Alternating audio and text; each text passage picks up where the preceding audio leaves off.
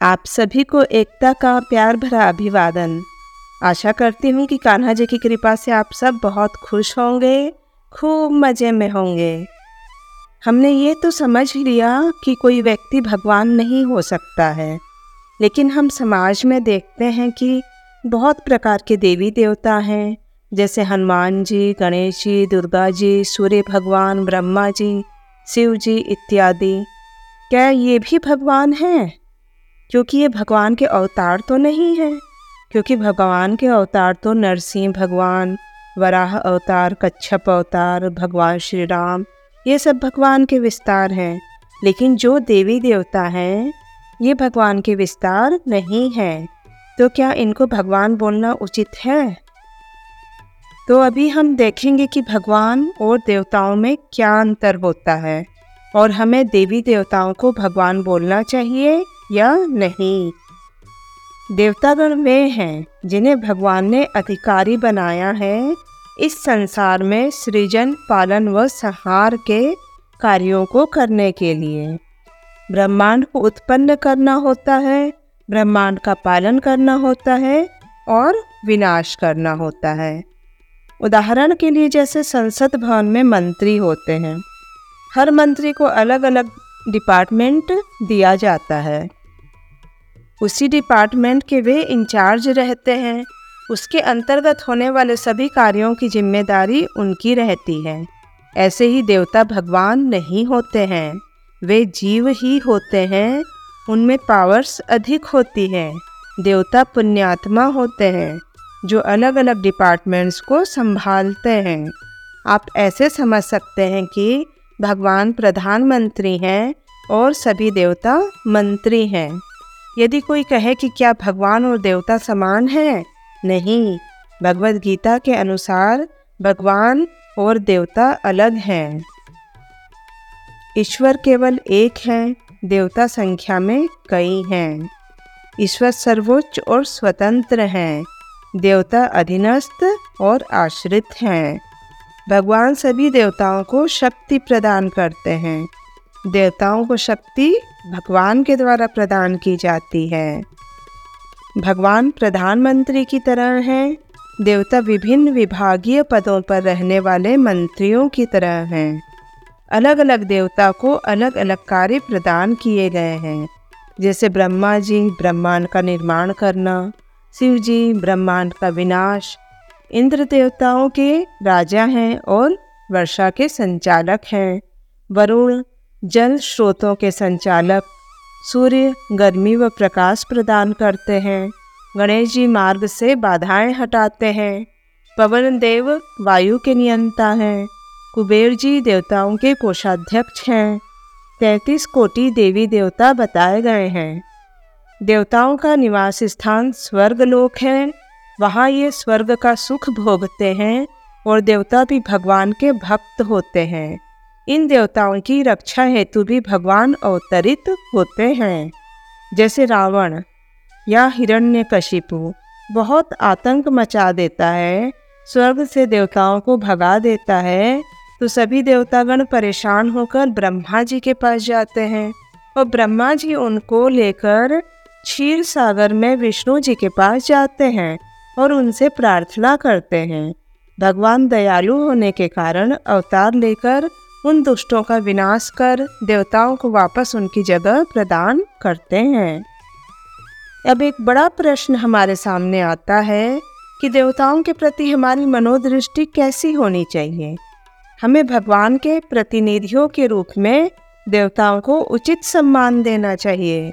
हमें लाभ के लिए देवताओं के पास नहीं जाना चाहिए, क्योंकि देवता लोग हमें इस जगत में बहुत कुछ प्रदान कर सकते हैं, लेकिन हमें इस भौतिक जगत से बाहर नहीं निकाल सकते।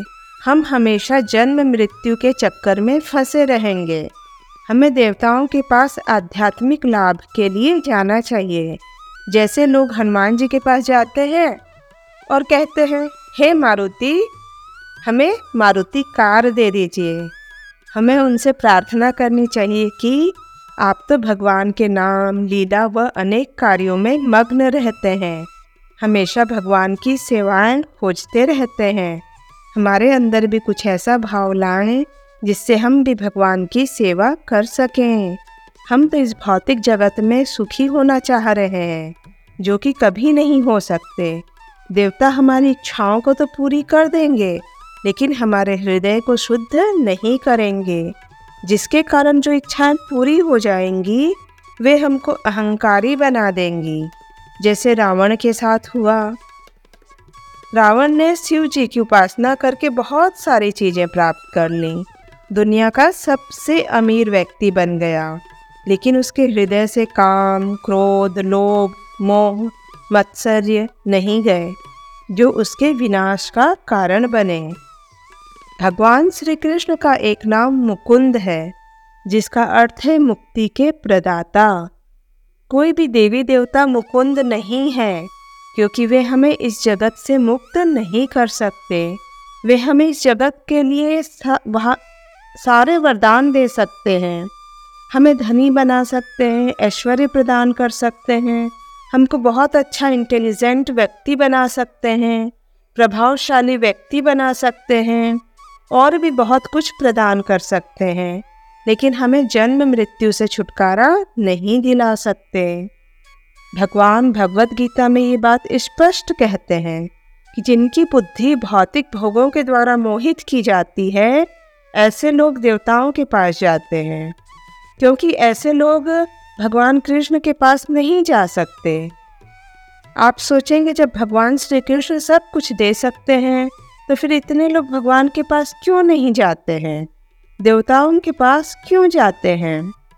क्योंकि भगवान चीज़ें जल्दी नहीं देते हैं। अरे ऐसा क्यों करते हैं? भगवान को तो चीज़ें जल्दी दे देनी चाहिए। लेकिन भगवान पहले हमारे हृदय की सफ़ाई करते हैं। उसके बाद हमारे योग्य वरदान हमें देते हैं। जैसे फॉर एग्ज़ाम्पल जब बच्चा छोटा होता है तो हम उसे मोबाइल ज़्यादा चलाने नहीं देते हैं, क्योंकि इससे वह अपना नुकसान कर लेगा। उसे नहीं पता है क्या सही है, क्या गलत है। वह गलत चीज़ों में पड़ जाएगा और अपना बहुत अधिक नुकसान कर बैठेगा। वैसे ही जो भगवान होते हैं, वे कभी भी ऐसे वरदानों को नहीं देते हैं, जिनसे हम योग्य नहीं हैं। भगवान हमारे पिता हैं। मान लीजिए, कोई छोटा बच्चा है। पिता से बोले, सिगरेट दिला दीजिए। हम एक सस्ती सी चीज़ मांग रहे हैं। बाइक नहीं मांग रहे, बस एक सिगरेट ही तो मांग रहे हैं। पिताजी उसको देंगे एक ज़ोर का तमाचा।